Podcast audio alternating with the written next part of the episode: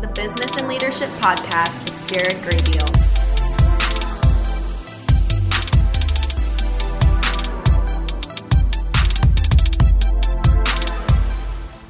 Hey guys, welcome back to the Business and Leadership Podcast. This is your host, Jared Graybiel.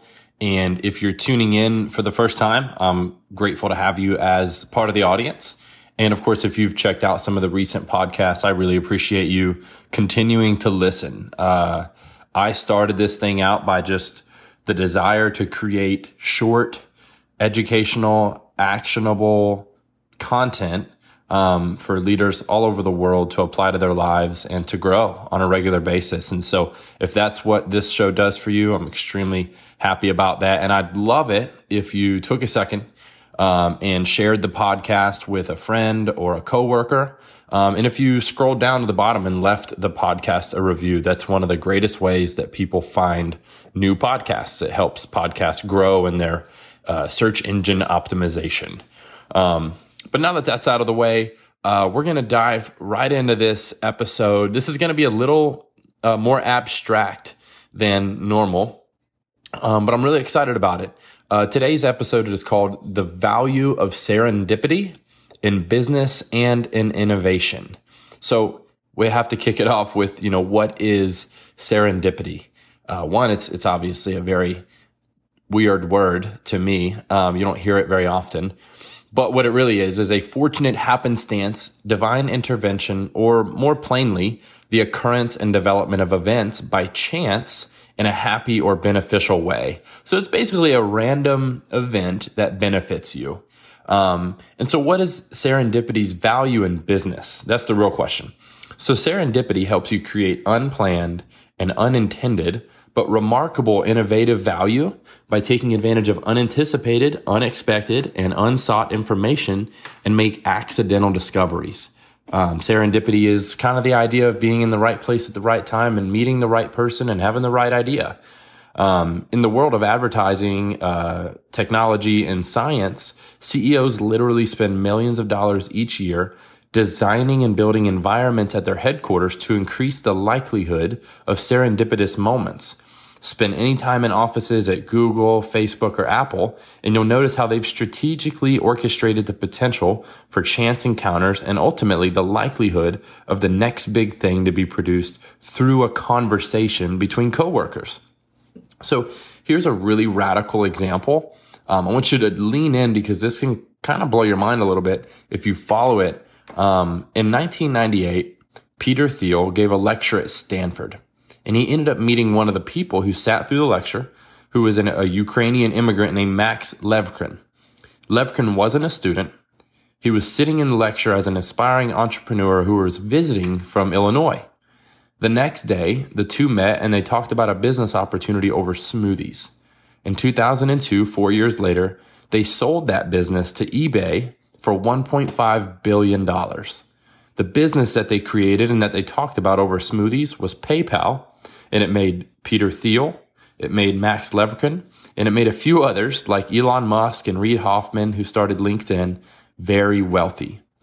So, two years after that, so in 2004, a 20 year old Mark Zuckerberg was spending the summer in Palo Alto with his friends. He's writing code for Facebook and he's partying like crazy.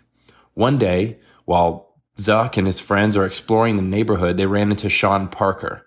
Sean Parker is the one who co-founded Napster, the music sharing service. If you're a millennial, you'll know what that is. Sean was staying in Palo Alto at his girlfriend's parents' place. So within a week, Sean and Mark became close friends. Sean moved into the house with the Facebook group. And by the end of that summer, Sean introduced Mark Zuckerberg to Peter Thiel, who was the first investor and gave them $500,000. From that group that built and sold PayPal, and this unlikely encounter with Mark and Sean, these people have gone on to create Facebook, YouTube, Tesla, SpaceX, Yelp, and LinkedIn. I mean, just imagine a world without Facebook, YouTube, Tesla, SpaceX, Yelp, and LinkedIn, and all the products that they create. And so that is literally the most radical example of serendipity that I could find. Um, there's a couple of other examples like Howard Schultz and the Starbucks story. You'll have to look that up. Uh, Dietrich Mateschitz and the Red Bull story. He's the co-founder of Red Bull. And uh, two guys named Todd and JP who started La Colombe Coffee, which if you're a coffee fan, you might know what that is. Um, so aside from the possibility of creating a multi-billion dollar business, what are some more practical benefits of serendipity? I've got three for you. They're very simple. One is to solve more problems. Another is to discover more opportunities. And the third is to generate more ideas. Now, the key word here is being uh, quote unquote more. In every business, your responsibility is to solve problems, discover opportunities, and generate ideas. You won't have a viable business for very long if you aren't consistently doing those three things. However, by taking advantage of the serendipity moments or the serendipitous phenomena, you'll create more. And in these three cases, more is always better. So how do we encounter serendipitous moments if offices all over the world are forced into having their teams work remotely? And that was really the inspiration for this teaching today is that the value of serendipity is clearly there when you, when you do your research and you look for it. But how do we fabricate serendipitous moments in a world where most people are working remote? So here's a few steps to encountering more serendipity. The first thing is you have to look for it. Once you recognize its value, you have to look for it. By being more open minded and aware of your surroundings, you'll inevitably encounter more serendipity. For example, have you ever started uh, maybe looking for a car that you want to buy and all of a sudden you see that car everywhere? Well, that's called frequency bias. Those cars didn't just start popping up. Um, you just never knew to look for them before. So the same thing applies to serendipity. So what do you do? You have to be intentional about the opportunity of encountering serendipity and look for it wherever you can. The second thing is be out and about. Now, I know this is complicated right now. Uh, I'm recording this on July 30th, 2020. We are enduring the second wave of COVID in the States. And so um, being out and about can be complicated based off where you're at. However, I think that you can still be creative and uh, we are social creatures. So finding a way to be out and about is the goal. So just because you're allowed to work from home doesn't mean you should do that 24 7. You've got to get out, go to different coffee shops around town, try a new gym or fitness studio, or go for an occasional walk on the beach or at the park, or attend any events that you can, even if you got a face mask on. Uh, you know, my earlier example, La Colombe, um, the coffee company I mentioned has grown to be one of the largest coffee distributors in the world, and it started from a social event. About 30 years ago, the two founders, JP and Todd, they met while grabbing a drink at a grunge concert. Uh, it's a long story. You'll have to read about it. But again, that would have never happened, and they would never be living their dream right now if they weren't out and about. And the third thing is you have to create connections. Once you start finding ways to get out and be around people, you have to make a conscious effort to actually meet them.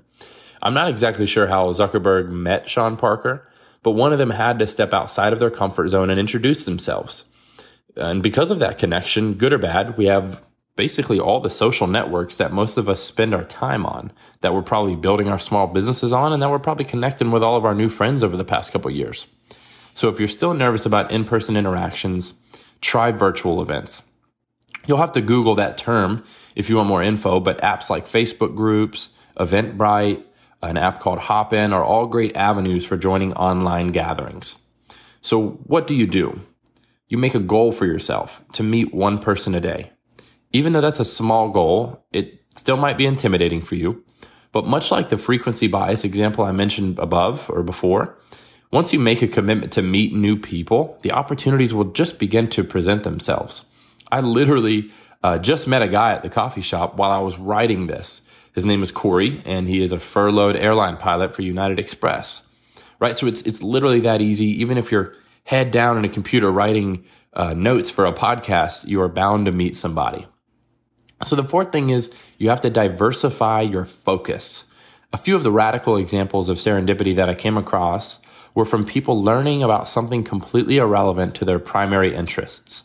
For example, Steve Jobs, the creator of Apple, audited a calligraphy class in college, which he later credited to be the inspiration for Apple's beautiful typography. Right? So, what do you do? Consider reading a fiction book, maybe instead of a nonfiction next time, or try watching a documentary whenever you normally watch action films. Choose to engage in an activity that you'll most likely enjoy, but it's much different than what you're used to doing, right? So if you're always playing basketball with the fellas every Thursday night, maybe go try playing volleyball. I don't know. Just find something that you know that you'd enjoy, but you haven't tried yet so you can diversify your focus. The fifth thing is be flexible. You have to be spontaneous. You got to travel, book a staycation somewhere, eat at a new restaurant, be comfortable with a change of plans. And just don't use the pandemic as an excuse for unnecessary rigidity. Um, in 1983, Howard Schultz went to Milan to attend a work event. And Howard Schultz is the the founder of the Starbucks that we know today. And eventually he decided to take a break and grab a coffee from a local cafe in Milan to see what the city had to offer. While he was there drinking his latte, he noticed that people weren't packing out this coffee shop because of the coffee. It was because of the community experience. And that experience changed the trajectory of Starbucks forever, but it was his flexible agenda that day that got him there. So you got to be flexible. The sixth thing is you have to be passionate about a cause. Simply said, you have to care about something and you have to regularly be in pursuit of making a better world for others. When Steve Jobs was asked about why he started Apple, he said basically Steve Wozniak and I invented the Apple because we wanted a personal computer. Not only couldn't we afford the computers that were on the market, those computers were just too impractical for us to use.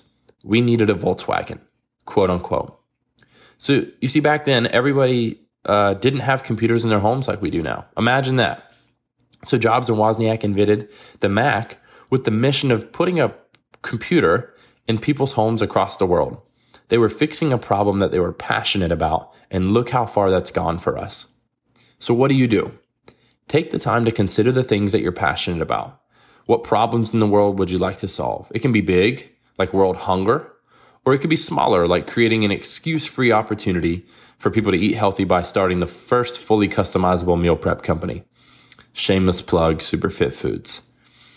So, the seventh thing is talk about yourself.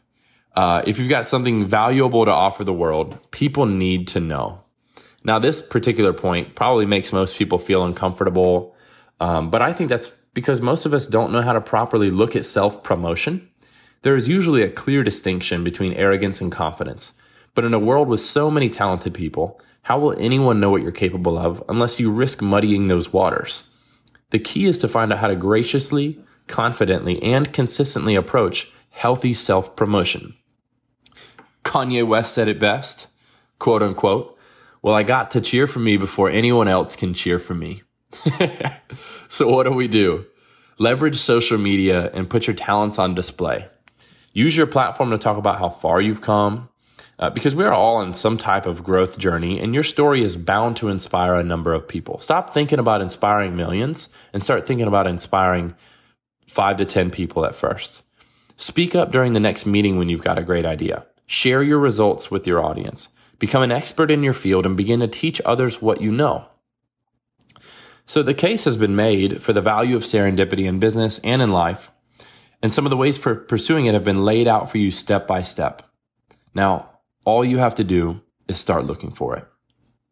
Again, the ways uh, that we can encounter serendipitous moments, just a quick review for everyone. One, look for it. Two, be out and about. Three, create connections. Four, diversify your focus. Five, be flexible. Six, be passionate about a cause. And seven, talk about yourself. I hope today's teaching has uh, inspired you at the very least, but I hope it's motivated you to take action in your life. And again, if you've enjoyed the episode, if it's provided any value to your life, feel free to reach out to me on Instagram. It's at Jared Axel Grabiel. I'd love to hear what you think of the show. If you've got any ideas um, or anything you'd like to learn about next. And again, if you enjoyed the podcast, please feel free to leave a review, share it with a friend. And until next time, have an awesome day and God bless.